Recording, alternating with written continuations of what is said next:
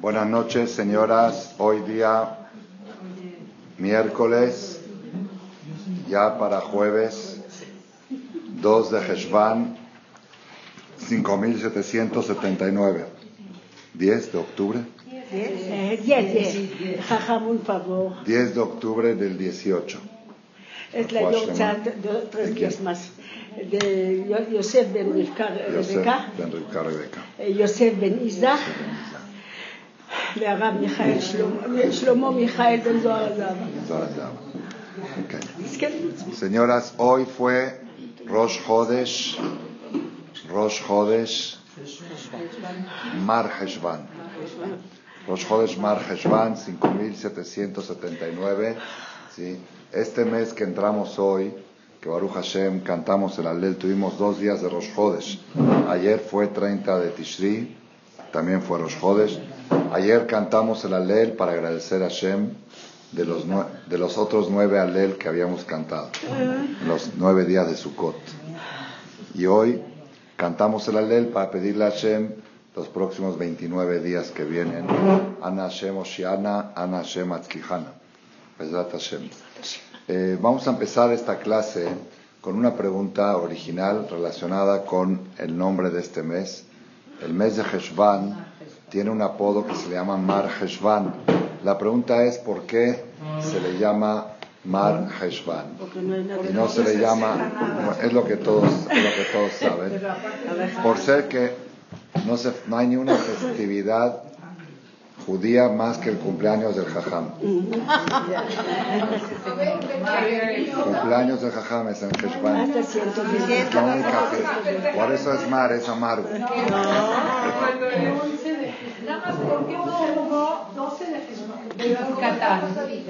Porque era Yeishem, no se puede hacer Selijot. Es días de Yeishem, días que no hay alma, no hay Kipur Katán. Rabotai, Mar Heshvan es un apodo que se le da a este mes, ¿sí? Entonces, una explicación, dicen, que es el único mes que no tiene ninguna festividad. Porque si analizamos todos los meses, Nisan tiene Pesach, Iyar tiene Pesach Sheni, Lag BaOmer, Sivan tiene Shavuot, Tamuz tiene Shiva Sabe Tamuz, y cuando venga el Mashiach, esas fechas se van a convertir en festivas. El Tzom, Tzoma Revi, Yevet Hashem, Lesazón, el Simcha. Ab tiene Tisha B'Av, que también se va a convertir en día festivo cuando venga el Mashiach. Elul tiene Selijot, lo que tiene. Tishri tiene Rosh Hashanah, Kippur, Sukkot, Shemini Atzeret. Kislev tiene Hanukkah. Tebet tiene el ayuno de Asara B'Tebet, que también se va a convertir en alegría. Shevat tiene Tu B'Shvat, Rosh Hashanah, Lailanot. Adar tiene Purim. Heshvan no tiene nada. En el calendario hebreo, Heshvan no tiene ningún evento festivo de parte del calendario. Shabbat Project es invento nuevo. Sí. Y el aniversario de Rachel Imel también es invento nuevo. No es un evento calificado en la halajá, que diga la halajá, ¿sabes qué? En mitzvah de hacer en Heshvan Shabbat Project. No hay en la halajá eso. Siempre es bueno hacer Shabbat Project, todo el año. No nada más en Heshvan. Y lo de Rachel Imenu también. Falleció Rachel en esta fecha y no está escrito en la halajá nada que hay que hacer el día del aniversario de Rachel. No hay que hacer ningún. Lo hacen, es bonito hacerlo y es Jizuk, pero no es algo halájico. No es una celebridad halájica de celebrar algo en el mes de Heshvan. Entonces Heshvan no tiene ninguna festividad ni ninguna celebridad.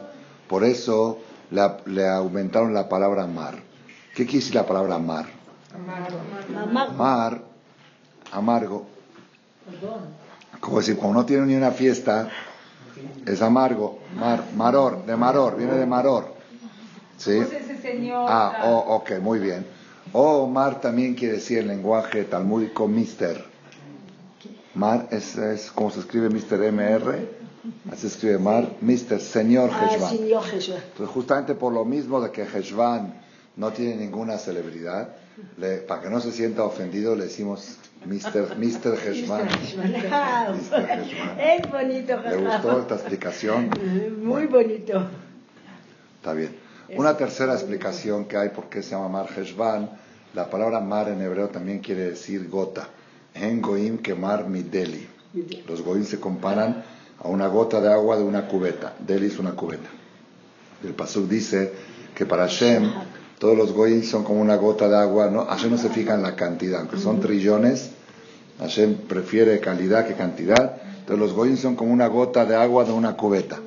Entonces vemos que la palabra mar quiere decir gota. Gota, entonces por ser que en este mes ya todo el mundo está diciendo Mashiva Ruach o Morida Geshem. En Tishri, la mayoría del mes se dijo Morida Tal. En Shemini Atzeret empezamos Mashiva Ruach o Morida Geshem. Y en Eretz Israel el día 7 de Jeshvan, en una semana van a empezar a decir Marejaleno. Nosotros en diciembre, pero en Israel, nosotros los mexicanos y los que estamos fuera de Israel, nos tardamos más en empezar a decir Beten Talu Matar Libraja. ¿Sí?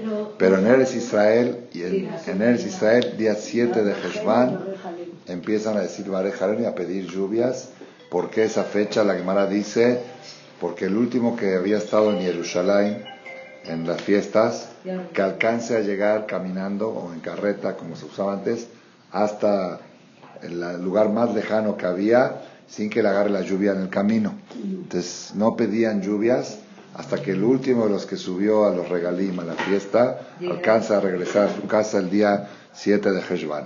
Entonces, una tercera explicación, ¿por qué se llama Mar Jeshvan? Mar Jeshvan porque es el mes que se empieza a pedir la gota de agua, se empieza a pedir la gota de lluvia, ¿sí? Entonces es una tercera explicación.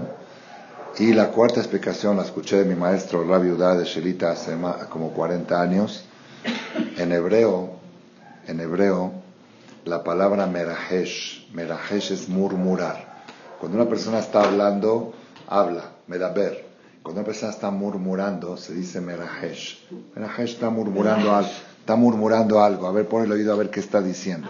Entonces, Mar Jeshvan viene de esa etimología de merahesh, que murmurando. Dice que todavía nuestros labios siguen murmurando los rezos de Rosh Hashanah y Kippur y Sukkot y Simchat Torah. Todavía los tenemos así en la punta de los labios. Como me dijo una persona, a mí también me ha pasado, hace unos días me ha pasado, que estoy diciendo la amidad y sin querer digo, me digo el ibne benen le man shemo be'avaz ochrenu lechaim melechapenu. No, ya no es hacer tiene teshuva. Entonces todavía tenemos las tonadas, las palabras. Entonces ya le dije 4 explicaciones por qué se llama Mar Jeshvan. O amargo porque no tiene fiestas, o mister para darle honor porque no tiene fiestas, o gota de agua, o la última que están murmurando todavía los rezos de las fiestas. Ahora, hoy, Besat Hashem, les va a dar una derashá, una explicación que va a abarcar las 4 juntas. Así que nos va a unir las 4 en un solo punto. Besat Hashem. La pregunta que quiero preguntar, formular una pregunta inocente, por primera vez que se me ocurre, y así es, el Yehudí vive de las preguntas. Siempre de una buena pregunta vas a encontrar una buena respuesta. Por eso no te conformes con respuestas a tinieblas, ¿sí? ¿Por qué existe un mes en el calendario que no tiene ni una fiesta? Justamente esa pregunta. Ya sabemos que Jeshvan no tiene ninguna fiesta. Y por eso le dices o amargo o mister.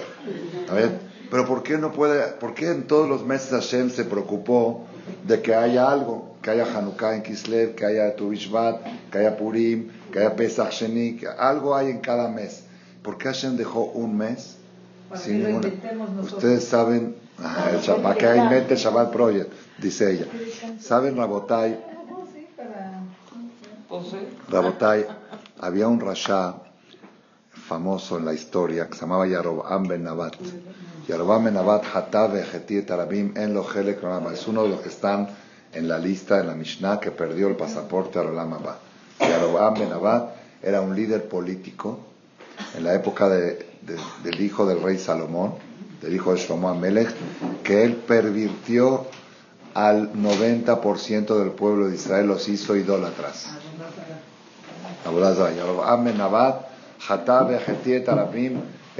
Él provocó la división, la separación entre Malhut Yehudá y Malhut Israel. Las 10 tribus seguían a Yaroboam ben Nabat y 2 tribus a David, a a Rahabam, hijo de Shlomo Amelech. Ahí se dividieron las tribus. Es una de las tragedias más grandes que tuvo el pueblo de Israel, que el 80% del pueblo está perdido.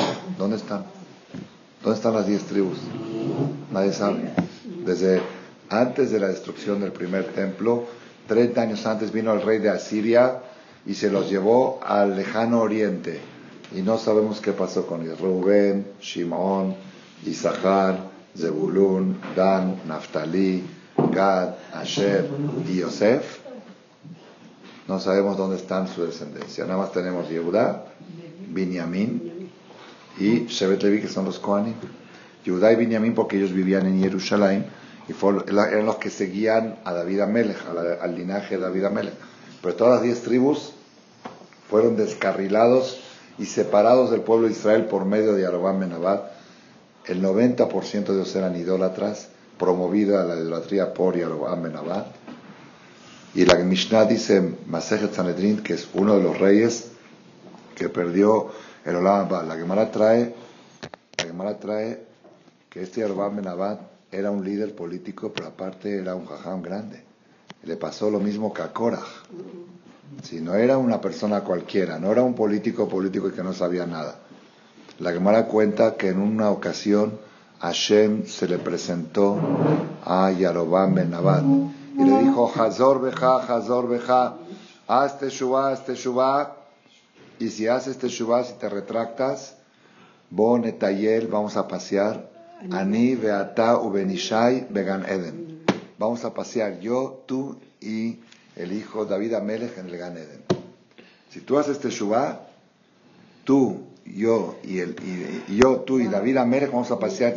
La propuesta que te hago, le preguntó Yeroboam ben Nabat: mi barosh, ¿quién va primero en la fila, David Amelech o yo?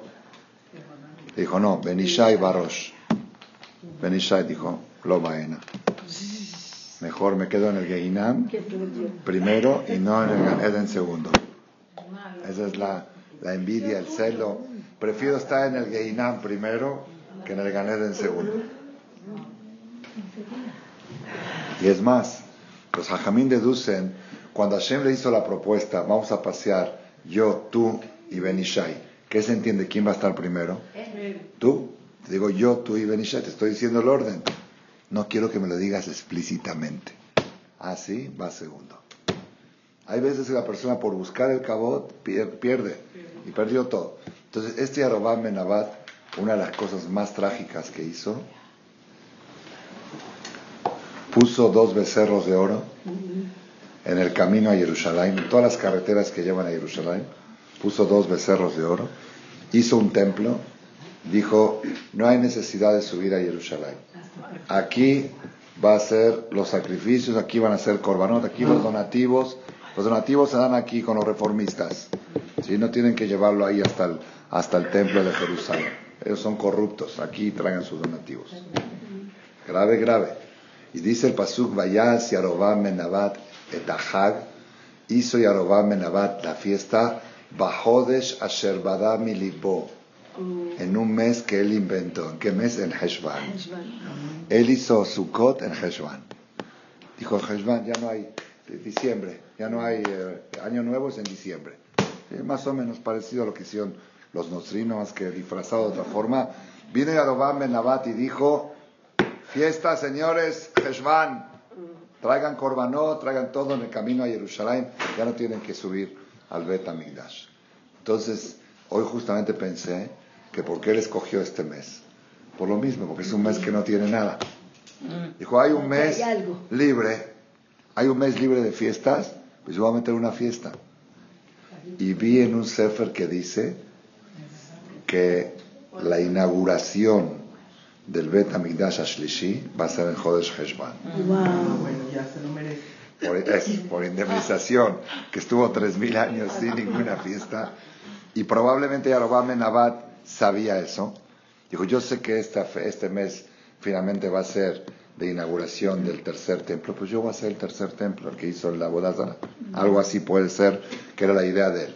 De todos modos, vuelvo a la pregunta: ¿por qué Hashem dejó un mes en el calendario sin ninguna fiesta? a tal grado que le tenemos que poner el nombre Mar, Amargo o Mister Señor. Que le ponga una fiestita, ponle algo, Java Project, alguna cosa, tú mete algo, no hay problema para inventar alguna cosita que haya en Heshvan y que ya no sea que todos los meses tengan algo. ¿Por qué tiene que haber un mes en el calendario hebreo que no tiene nada? Para aterrizar todas las fiestas que hubieran. Bueno, puede ser esa explicación que dice la señora, que la persona necesita un mes de descanso para recopilar toda la información. Sí, puede ser. Pero hoy, Besat Hashem, quiero dar otra explicación. Nosotros, saliendo de la fiesta de Sukkot, creo que compartimos todos, sentimos mucha nostalgia. Nostalgia. Después de Sukkot y Simchat Torah, estamos pura fiesta, alegría, simjá, bailes, sacafot, alel, canción, y de repente volver a la rutina, sentimos, y la verdad, cuesta mucho trabajo, dice la señora, es verdad también, y la inquietud que tenemos es cómo hacer. Nosotros llegamos en Sukkot a nivel más alto de servir a Dios con alegría, y tenemos una mitzvah de Ivdu et Hashem besimcha todo el año, no nada más en las fiestas. Todo el año tenemos que hacer la tefilá con simjá, las velas de Shabbat con simjá, cocinar para el marido con simjá, tratar bien a la suegra con simjá. Todas las mitzvot hay que hacerlas de simjá, ¿sí? Entonces, la inquietud que tenemos terminando las fiestas es cómo puedo hacer para mantener el nivel. Hace calor, ¿verdad? Calor, ¿no? Yo también. ¿Calor? Yo estoy sudando. ¿No? Shema, yo estoy sudando. No, si prendo en el aire me duele la garganta. Le paso mi abanico. ¿Qué hacemos? Se hace, yo estoy sudando. Bueno, ¿qué se puede hacer? Usted tiene abanico. Yo tengo, le paso mi abanico. Gracias, pero usted es suyo. No, se luce, por favor. Aparte están filmando, me da pena. De hecho, yo a ti, mira. Hay un ventilador. No, que prenda, dile, está Sergio. Que prendan, pero el puro ventilador. El puro ventilador. No. Hay uno que es fan, que dice fan. Fan, ese es para los fans. Yo la cerré para que no moleste a la tefilá, pero ya acabaron de abajo. On, ponle on y fan.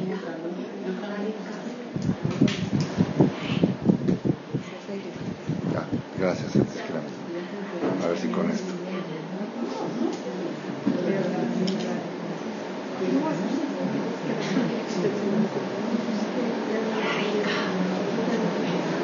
Otra pregunta más les voy a hacer, señoras, antes de continuar, para contestarla.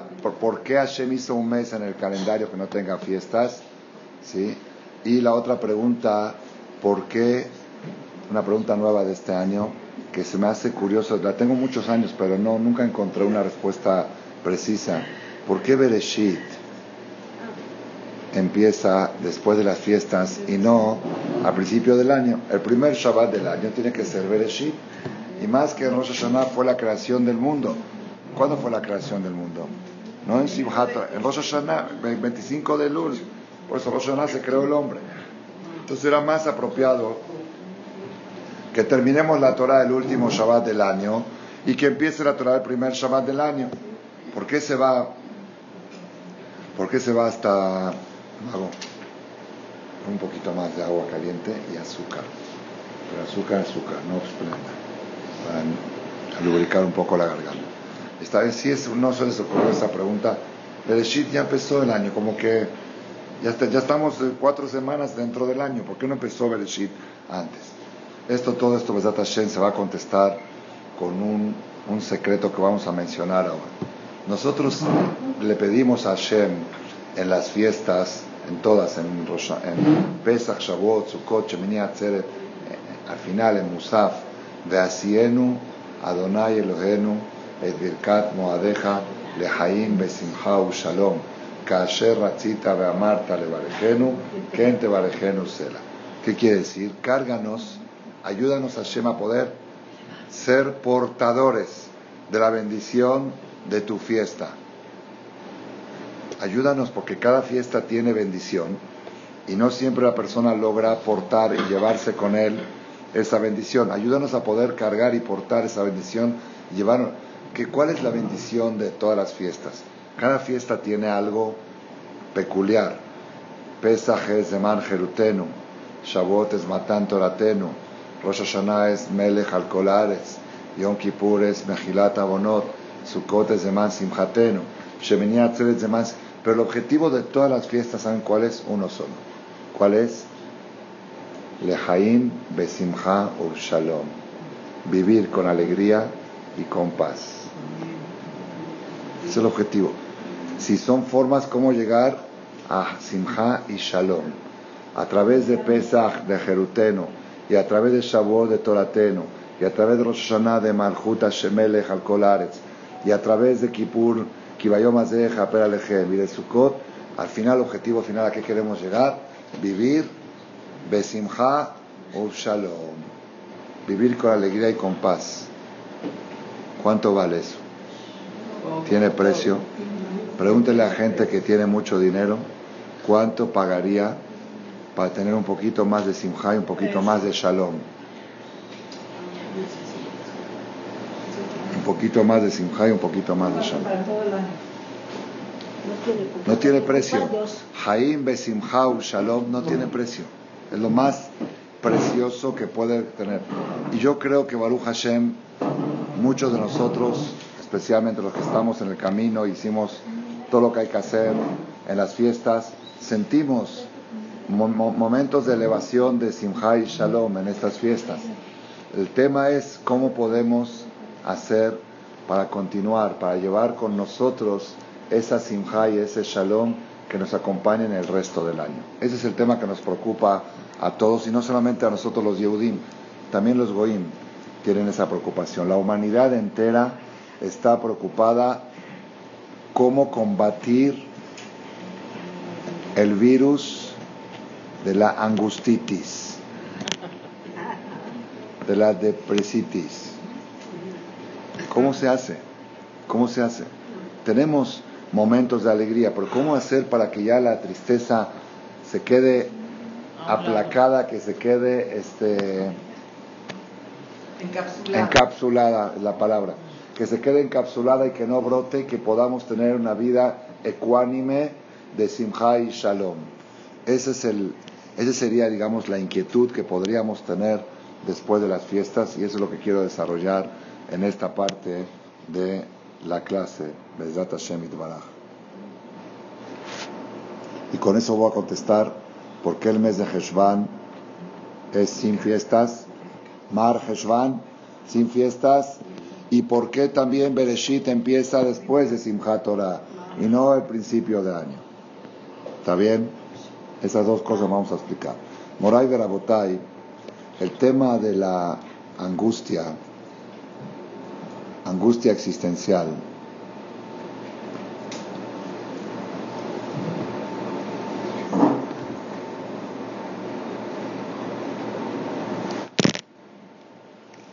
¿Por qué la gente vive angustiada? La gente cree que vive angustiada porque tengo este problema y el otro asunto. Así cree la gente. Sin embargo, el Zohar HaKadosh, fuente máxima de la Kabbalah, nos revela el secreto de la angustia existencial. ¿Por qué la persona tiene que estar triste o está triste aunque no tenga causas para estarlo? Hay veces que uno cree que hay causas, pero finalmente yo he conocido casos cuando fui terapeuta, venía gente y decía, bueno, a ver, esto, ¿y por qué estás triste? Es lo que yo le pregunto a usted. ¿Sí? Eso se llama angustia existencial, sin explicación. El Zohar HaKadosh nos da, esto que van a escuchar ustedes ahora, es esencia de la existencia. Es lo más valioso de todo lo que he descubierto en 1200 conferencias que están grabadas en internet. Lo más valioso que tengo en la vida. Sí, eso es todo. Es eso o nada. Eso es todo. Lo que vamos a escuchar ahora. El Zohar HaKadosh dice que cuando la víbora, la serpiente, y ahí está Bereshit, y con eso quiero contestar por qué viene Bereshit después de Simchat Torah. Cuando la serpiente hizo pecar a Javá, y Javá le dio a su marido, hay un lenguaje en el Talmud que dice que la serpiente violó la Nahash, vamos a llamarla Nahash, porque no sé si la traducción es víbora o serpiente. Nahash, en lenguaje de la Torah. La Nahash violó a Javá y le metió un veneno. Le metió una zohamá, así le llama la Gemara, zohamá. ¿Sí? Esa zohamá es la que provoca la muerte. Normalmente ni Adán ni Eva no tenían que morir. Adán se contagió de Eva, de esa zohamá, y todos nosotros recibimos en nuestros genes hereditariamente parte de ese veneno, y ese es el veneno que provoca la muerte. Zohamá. Si no fuera por el pecado de Adán, Adán, Arishón y Eva estarían vivos todavía. Y Abraham vino también, y Isaac y Jacob. La muerte es resultado de Zohamá Tanahash. Uno puede preguntar, ¿yo qué culpa tengo de lo que hizo la abuela Eva? ¿Qué culpa tengo yo de lo que hizo la abuela Eva? Tengo dos respuestas. No es culpa, es genética. Uno que dice, ¿yo qué culpa tengo que nací con, con ojos claros y mi abuelita era cojo? No es culpa, es genética. La genética no es cosa de culpa, es herencia. Pero aparte hay otro punto más, ¿sí? La persona que se queja qué culpa tengo es solo aquella persona que no tiene ningún veneno extra, solo el que heredó en los genes. El que jamás en su vida habló un lashon hara, que jamás en su vida comió taref, jamás en su vida hizo Hilul Shabbat. Entonces no hizo ningún pecado que pueda obtener el veneno propio, y el único veneno que tiene es el hereditario. Ese podría decir, yo qué culpa tengo que mi abuela pecó. Ok, entonces hubo cuatro en la historia. Arba'a metu be'etio shel Nahash. Es una gemara. Hubo cuatro tzadikim en la historia que la única causa de su muerte fue el veneno hereditario, que no tenía nada propio, ni un veneno propio. ¿Quiénes son? Amram Avi Moshe, Ishai Avi David. Amram el papá de Moshe, Ishai el papá de David, Binyamin el hijo de Jacob, y el cuarto no me acuerdo quién era. Hubo cuatro tzadikim en la historia que Eliezer de Abraham puede ser, que no tenían veneno propio. El único veneno que le causó la muerte fue el hereditario. Pero toda la gente hoy en día muere también por el propio. Es decir, también tiene el hereditario, pues tiene el propio, no necesita llegar al ese. ¿Está bien? Entonces eso es algo muy común, está en el Talmud, ni siquiera hay que llegar al Zohar ni a la Kabbalah para estudiar eso. Está en la Gemara de Masejet Shabbat, que dice, cuando el pueblo de Israel llegó a Har Sinai, el fuego de Har Sinai, que dice que estaba como un kifshan, como un horno, ese fuego les hizo libun, les cacherizó su persona y les extrajo el veneno de la víbora, y ya no iban a morir.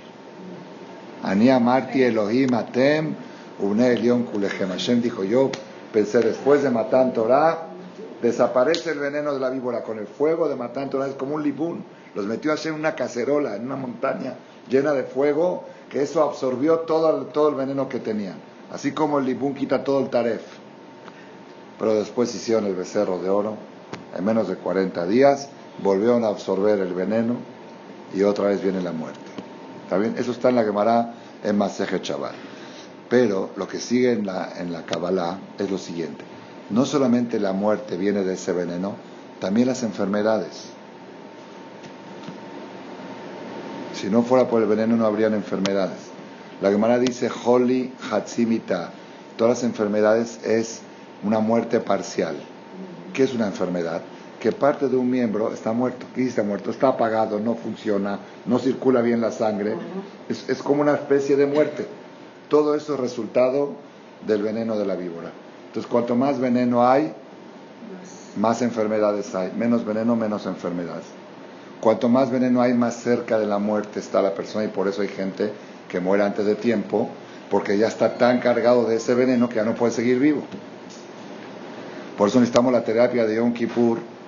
Les conté, no sé si lo dije aquí en esta clase, escribe el Sefer Ajinuj hace como 700 años, que si no fuera por Yom Kippur, el mundo no duraría más de 5 años.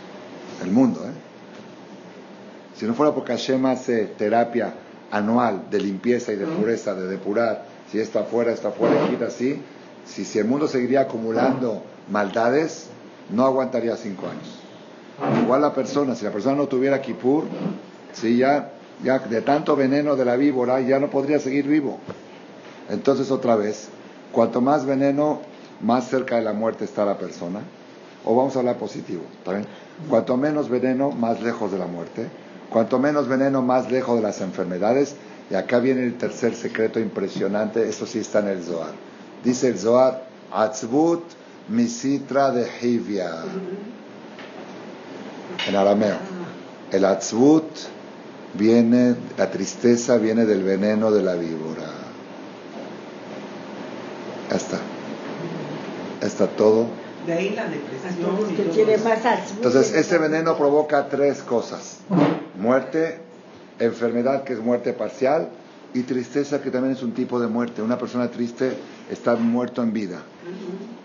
Es como una máquina sin electricidad. También viene del veneno de la víbora. Entonces, cuanto más grande está el veneno, más cerca de la tristeza está. Cuanto más pequeño está el veneno, más cerca de la alegría está. Entonces, Rabotai, ese es un secreto, digo, es el secreto de los secretos de los secretos. Si quieres saber, la persona cree, estoy triste porque me faltó esto, estoy triste porque me pasó tal cosa. Esto, no, todos son cuentos, esos son respuestas que uno se da a sí mismo porque dice, oye, ¿por qué andas triste? No, lo que pasa es que necesito cambiar mi carro. Ya cambió el carro y sigue triste. Ajá. ¿Qué pasó? No, lo que pasa es que tengo que cambiar también esto. Son todas explicaciones que uno se da para justificarse por qué está uno angustiado. Y la respuesta verdadera, ¿sabes por qué estás angustiado? Porque el nivel del veneno que tienes está muy grande, muy alto.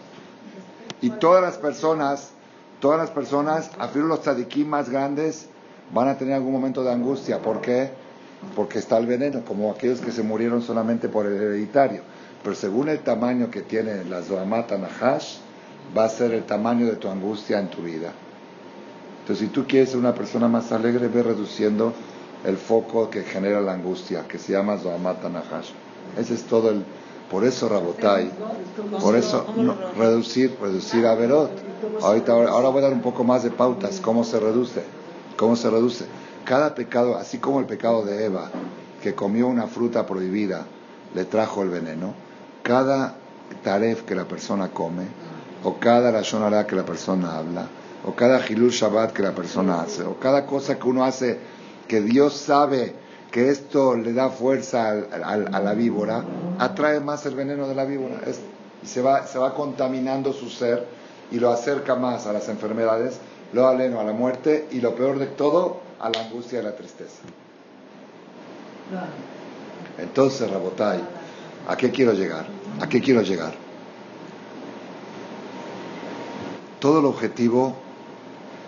objetivo de las festividades judías es llegar a la Simjá. Jaime Simjá u Shalom. Y lo máximo de Simjá cuando es en Sukkot, que es de Man Simjatenu y Simjá Torah. Dice Hashem, es imposible que estés Samea si no pasas un Kippur antes. Porque mientras tengas la capa del Zohamat Nahash tan grande, no vas a poder estar Samea. No vas a poder llegar a Sukkot. La fórmula, es decir, yo diría que el objetivo de todo es Sukkot y la fórmula es pasar por Kippur. Tienes que pasar un proceso de limpieza para reducir el tamaño de Zohamat, no eliminar, no creo que no tengamos el zehut de poder borrarlo totalmente, pero reducir. Teníamos un Zohamat Nahash de este tamaño antes de Kippur y se redujo bastante según el esfuerzo de cada uno en Kippur, para que puedas llegar a Sukkot y disfrutar de la Simjá. Como cuando uno llora, después de llorar como que siente un alivio, ¿no? Entonces, como que expulsas todo el Yom Kippur limpieza. Es limpieza, esa es la palabra. Yom Kippur es limpieza, y al limpiar ya puedes estar más alegre, porque lo que no te deja estar alegre es la mugre, y después de Kippur ya estás con menos mugre. ¿Está bien? Dice el Jajamal, escuchen este hidush espectacular. Hice una pregunta antes. ¿Por qué Perashat Bereshit viene después de Simchat Torah? voy a seguir un poquito más esta idea antes de dar la respuesta. Hay un pasú que dice en el Salmo del día lunes, Yefenov Mesos Kolares. Jerusalén es la ciudad más bella y más alegre. Yefenov es bella, Mesos Kolares, la alegría de toda la tierra. La ciudad más alegre de la tierra es Jerusalén. Dice la Gemara, Maasebe Arabí Ejad, un árabe escuchó que Jerusalén es la tierra más alegre. Dijo, si la tierra más alegre, seguro puedo vender mercancía. Llevó charolas de mercancía y no vendió nada, estuvo ahí 10 días, no vendió nada. Si esta es la ciudad más alegre del mundo, es la ciudad más deprimente del mundo, aquí no se vende una pepita. ¿Por qué es la ciudad más alegre? Dijimos, vamos a explicar. Uno llega a esta ciudad cargado de pecados, entra al Bet Hamikdash, trae Korbanot y sale limpio. Eso es Mesos Kolares, es la fórmula de la alegría. Entrar sucio y salir limpio es la fórmula de la alegría. Ustedes saben que hay una cosa conocida, que a los novios el día de la boda le perdonan todos sus pecados. Y uno dice, oye, ¿por qué? Unos dicen para darle chance de empezar el negocio en ceros. Tan puede ser una explicación más natural, pero yo voy a hacer una explicación más profunda. El novio y la novia es imposible que se unan los corazones si no es a través de la simja. Por eso es tan importante el Samea Hatam Bekala. Asher bara sazón ve simcha Hatam Bekala, dice Rashi en la Gemara que tuvo hoja 8, columna 1. Asher bara dibuk Hatam Bekala liede sazón ve simcha. Hashem sabe que es imposible agarrar dos corazones y unirlos y hacerlos uno. La única forma es con simcha. Al haber simcha se abren los corazones, se ponen así y cuando se cierran ya son uno. Simcha es la fórmula única para que dos corazones se puedan convertir en uno. Es la única fórmula. Por eso es tan importante la mitzvah de Lesamea Hatam Bekala. Una vez estaba yo en una boda en Panamá. Bailé mucho porque era la primera boda con mejitzá que hubo en la historia de Panamá. Y después de bailar 3-4 horas, pues me acalambré. De repente en la mitad de la pista me caí, ya no podía estar parado. Y justo había ahí un doctor familiar de la novia que era fisioterapeuta, era así. Entonces agarró, me hizo los masajes correctos y después de 10 minutos me dio otra vez en la pista, el doctor. Me dice, Rabino, ¿cómo se siente? Le dije, bien. Me dice, qué bueno que puede seguir divirtiéndose. ¿Qué? ¿Qué? Yo fui a la boda a divertirme. Yo viajé a Panamá, dejé mi knis, dejé mi familia, yo vine aquí a divertirme. ¿Quién va a una boda a divertirse?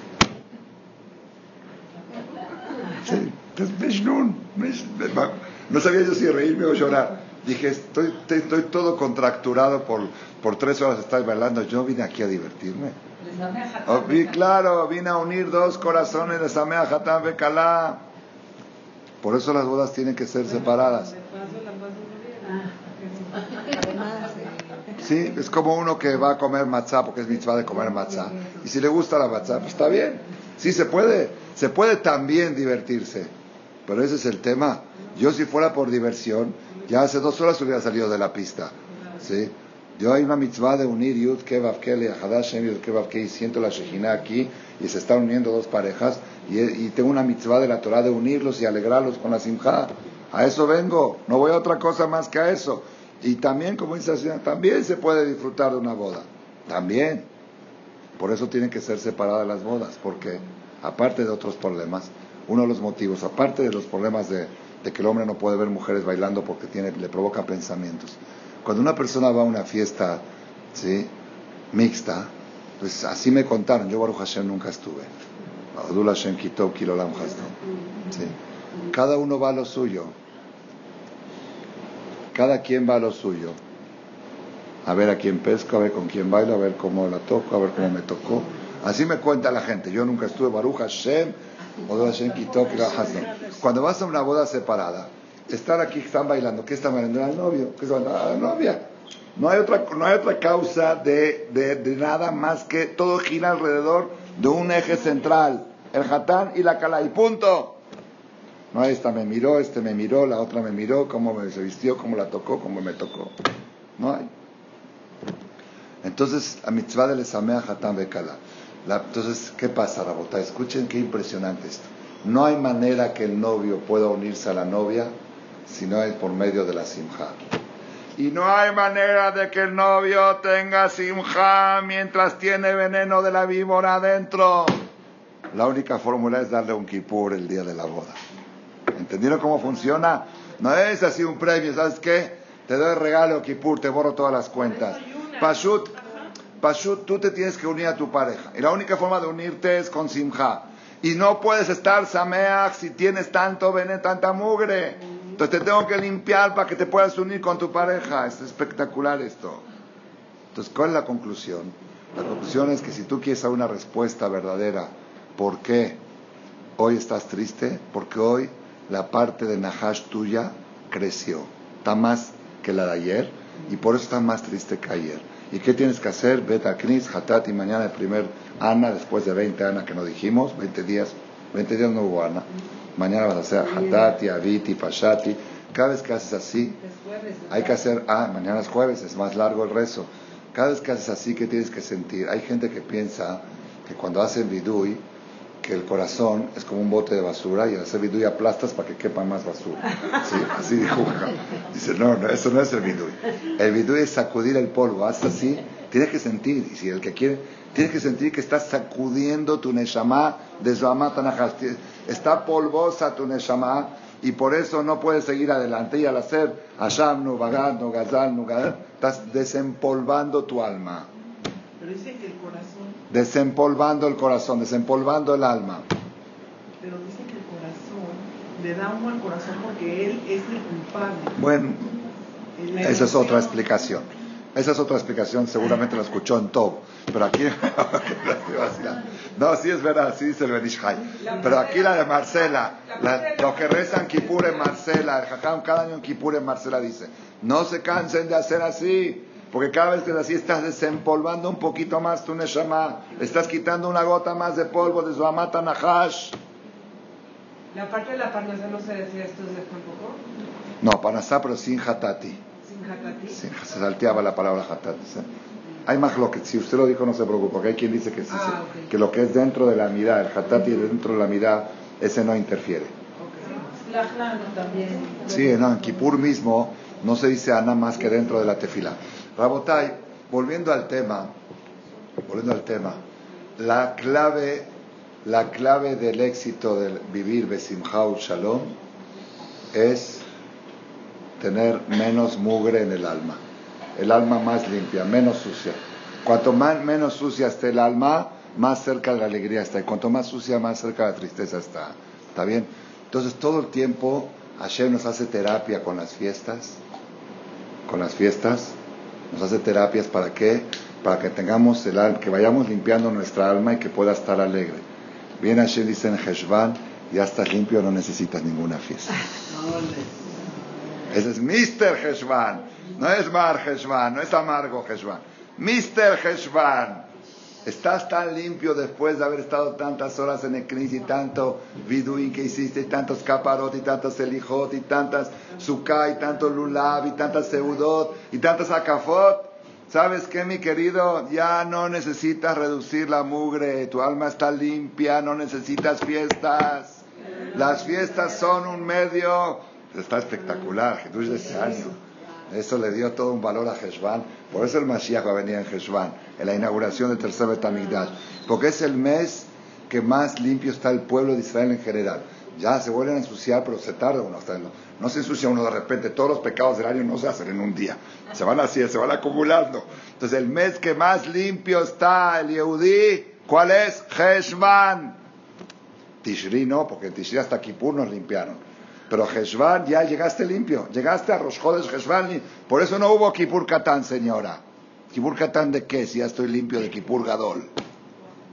Tuvimos todo el día, ustedes saben que cuántas horas estuvimos aquí en el Knis en Simchat Torah, de 8:30 de la mañana a 9:30 de la noche, sin recreo, más que Kippur, 13 horas seguidos. Tefilá, Halel, Akafot, Seudá, Akafot, Seudá, Tefilá, Akafot, Arvid, Minjá, Akafot.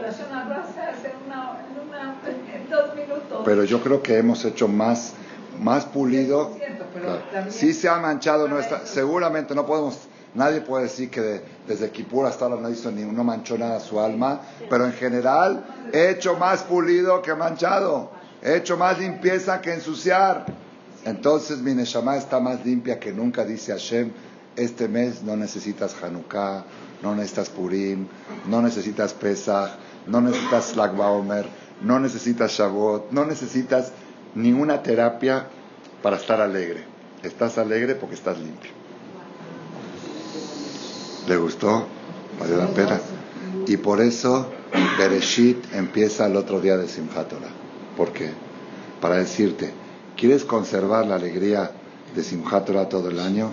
Que sepas toda la bronca de dónde viene, del Anahash, de Bereshit, lo que se estudia en la Perashá Bereshit. Tú logra estar distanciado de la mugre del Anahash y vas a conservarte alegre todo el año. Por eso Bereshit tiene que venir después de Simchat Torah, para que estudies la Perashá del Anahash, terminando la alegría y que sepas cómo conservarla. Aléjate del Anahash, aléjate de esta víbora. Rabotai. Yo hice en Sukkot, en la Sukkah, una de las seudot que hicimos en uno de los Kiddush, hice una pregunta al público y se la voy a hacer a ustedes también. Y a ver qué opinan. No es examen, es una pregunta, un cuestionamiento. ¿La persona normal es triste y tiene que tener algo especial para estar alegre? ¿O normal es alegre y tiene que tener algo especial para estar triste? Normal. Otra vez. La situación por default, por defecto. Si ¿cuál es la situación natural de la persona? ¿Es alegría y cuando pasa algo está triste? ¿O natural es está triste y cuando pasa algo está alegre? Por eso digo, toda la gente contestó bien diferente. La señora dice, la persona normal está triste, la persona normal está triste y cuando pasa una fiesta, una causa que la alegra, se alegra. Pero normal vuelve a la tristeza. O podemos decir al revés, yo normal estoy alegre y cuando pasa un problemita me pongo triste. Mahloket. La naturaleza. Tienes que estar alegre por todo lo que tienes. No dice lo, ella, usted dice tienes. Tienes. Yo pregunto qué es la naturaleza. No que no tienes. Si uno se deja llevar, oblíguese de lo que tienes que hacer. No tienes. Yo sí tienes. ¿Yo qué soy? Yo soy esencia alegría y a veces me pongo triste, o esencia triste y a veces me pongo alegre. Esencia alegría. Pero tienes que alegre por las circunstancias que tienes. No, porque el Yetzirah es muy fuerte, jamás, para entristecer a la persona. Y se necesitan cosas especiales a veces para estar contentos. Sí. Para más contentos. Bueno, entonces. Para más. Yo les voy a dar el tip, Rabotai. Yo les voy a dar el tip hoy para que no les quede ninguna duda de esta pregunta. Otra vez, la pregunta es, la esencia mía es tristeza. ¿Y tiene que pasar algo para que me ponga alegre? ¿O la esencia mía es alegría y tiene que pasar algo para que esté triste? Respuesta, no. Depende de quién soy yo, mi cuerpo o mi alma. Mi cuerpo, su esencia es tristeza. Y mi alma, su esencia es alegría. Pero hablamos en general. Así de, ¿quién lo dice? No lo digo yo. Lo dice Rav Chaim Vital. Rav Chaim Vital en el libro Sha'arei Kedusha escribe que hay 4 elementos en la física, en la creación hay 4 elementos. Esh, Ruach, Maim, Afar. Y también la persona tiene los 4 elementos. Esh, fuego es el calor de la sangre, entonces Esh. Ruach es el aire. Maim, agua, todo lo que tenemos de líquido. Y Afar es la parte que Hashem creó a la persona. Afar min adama, polvo de la tierra. Vaipach ve'apav nishmat haim, y le insufló una vida, ¿sí? Vaya Adam le nefesh haya. ¿Está bien? Entonces dice Rav Chaim Vital que cada defecto que puede tener la persona proviene de uno de los elementos. Por ejemplo, ahí dice que la persona que es muy, por ejemplo, mujeriego, que le gusta mucho el tema del sexo, es porque Yesoda Maim Mitgaber Alav, porque tiene más fuerte el Yesoda Maim. La persona que es enojón es Yesod HaEsh. Así explica el Gakos. Dice, Atzvut ve'atzlut mi Yesod HaAfar. La tristeza y la flojera vienen de la materia más oscura, la más baja, que es Afar. Si del Afar, la parte Afar de la persona, Afar min Adama, la parte material tosca, la materia tosca, esa es la que provoca la tristeza. La esencia de la tristeza es el cuerpo y la esencia de la alegría es el alma. Entonces, si tú me preguntas, ¿yo qué soy por esencia, alegre o triste? Respuesta clarísima. Para que las dos tengan razón, para que tanto Reisi tenga razón y tanto la señora tenga razón, le contesto, la señora Reisi tiene razón, mi alma por esencia es alegre y tiene que pasar algo para que esté triste. Y la señora, ¿cómo se llama? Ruth también tiene razón, mi cuerpo por esencia es triste y tiene que pasar algo para que esté alegre. Entonces, la persona que quiere estar alegre todo el tiempo, ¿qué tiene que hacer? Ser más alma que cuerpo. Que predomine el alma sobre el cuerpo. Entonces dice tú, oye tú, ¿quién eres tú? Yo cuando le pregunto a una persona, ¿cómo estás? Me dice, Baruch Hashem, ya llegó la Ijire. Yo no te pregunté cómo está la Ijire. Yo te pregunté cómo estás tú. Baruch Hashem, ya el negocio está mejor. No te pregunté el negocio, te pregunté tú. ¿Cómo estás tú? ¿Quién eres tú? Tú eres tu Neshama. Entonces, Rabotai,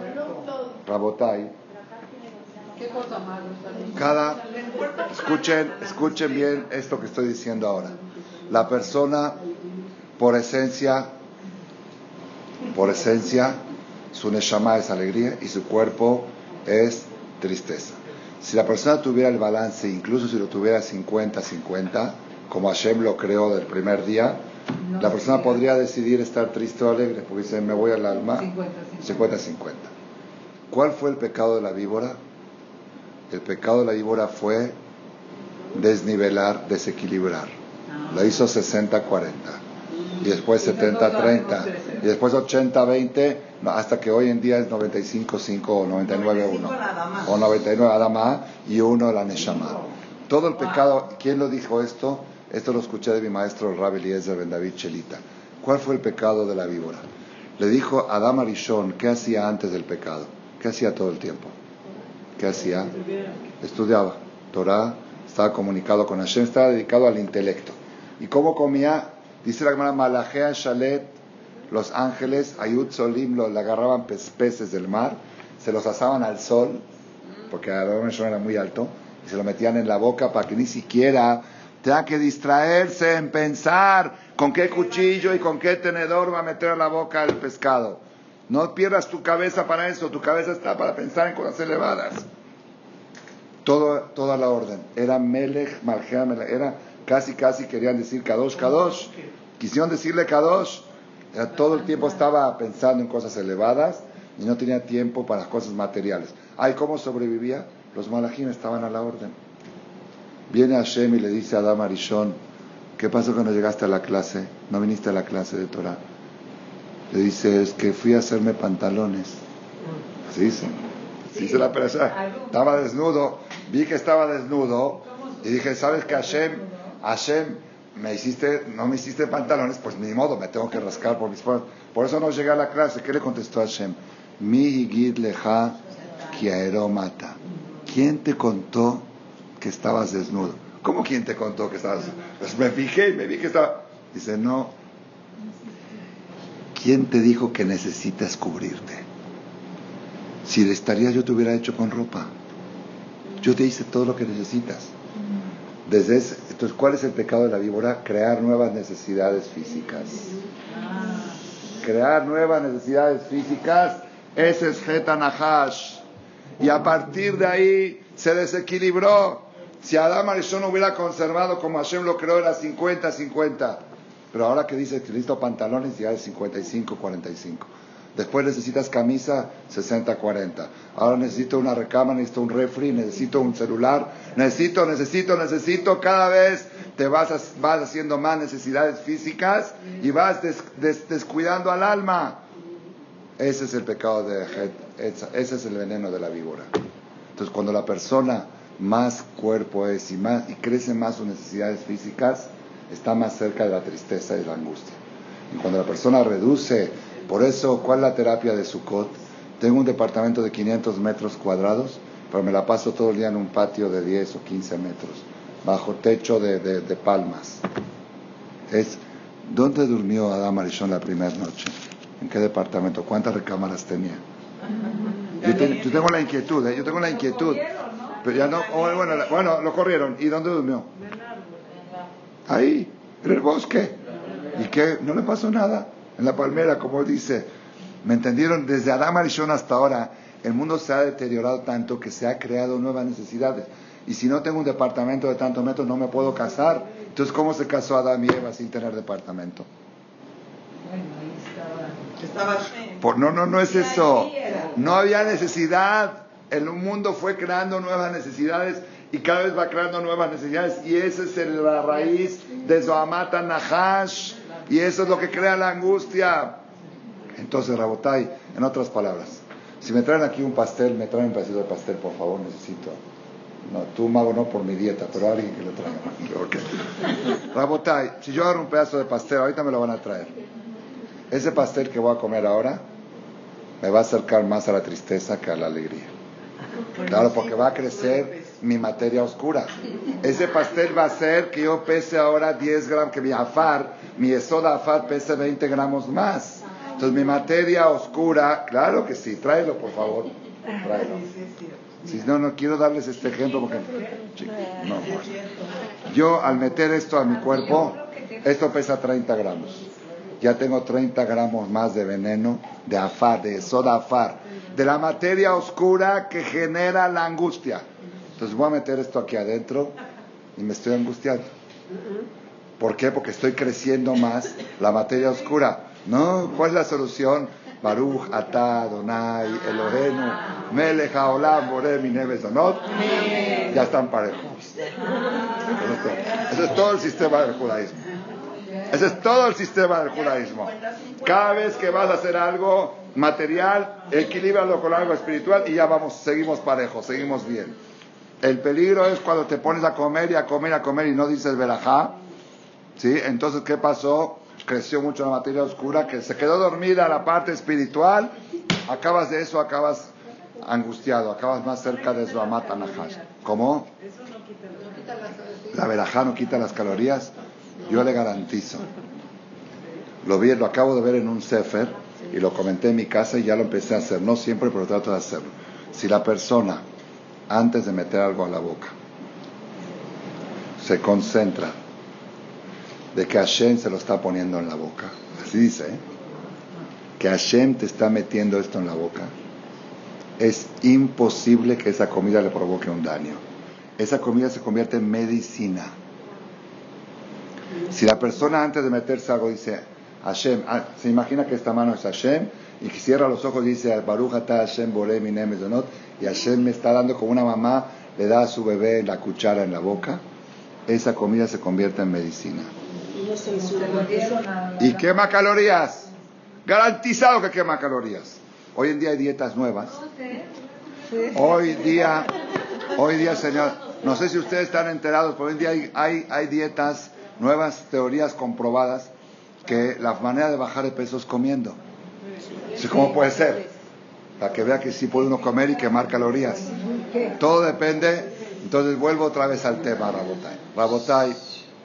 Ustedes saben que ahora estamos en la época de Mashiach Baruach y Moridakesh. ¿Qué quiere decir Mashiach Baruach? Traducción. ¿Quién puede traducir? A ver, señoras, ¿quién sabe hebreo? ¿Qué es Mashiach Baruach? ¿Qué es Mashiach?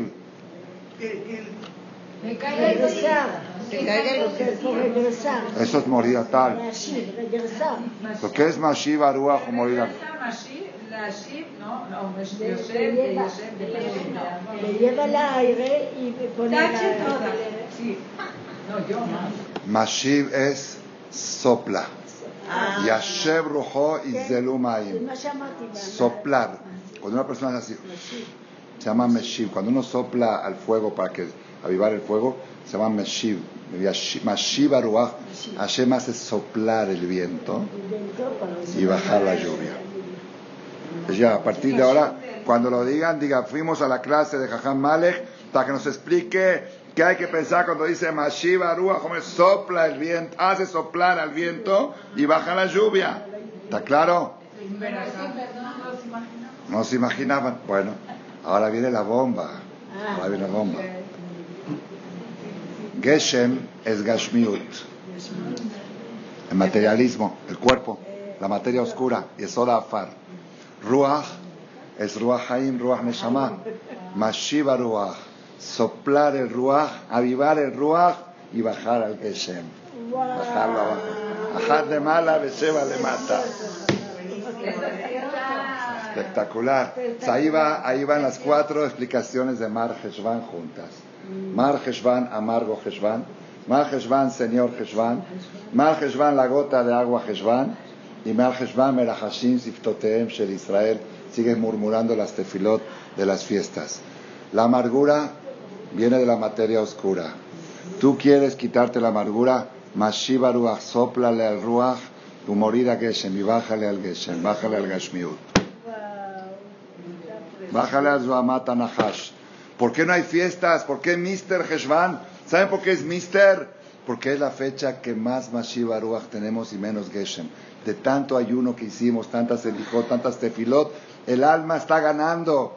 El alma hoy, nuestra alma está, si estaba, digamos, antes de Rosh Hashanah, estaba 30-70, 30 alma y 70 cuerpo, hoy estamos 70-30, 80-20. Por tanto Ruhaniot que adquirimos, tanto Shabbatot. Entonces por eso el mes de Heshvan no necesitas fiestas, no necesitas terapias, no necesitas tintorería, ya la tienes contigo. Aprovecha, Merahashim, sigue murmurando el nivel de las fiestas, Ajat le mala, Yesheva le mata, Neshama para arriba y cuerpo Mashiva Ruach, soplale al Ruach, o morida Geshem y bájale al Gashmiut. Esa es la clave para que estés alegre todo el año. Amén. Amén. Amén.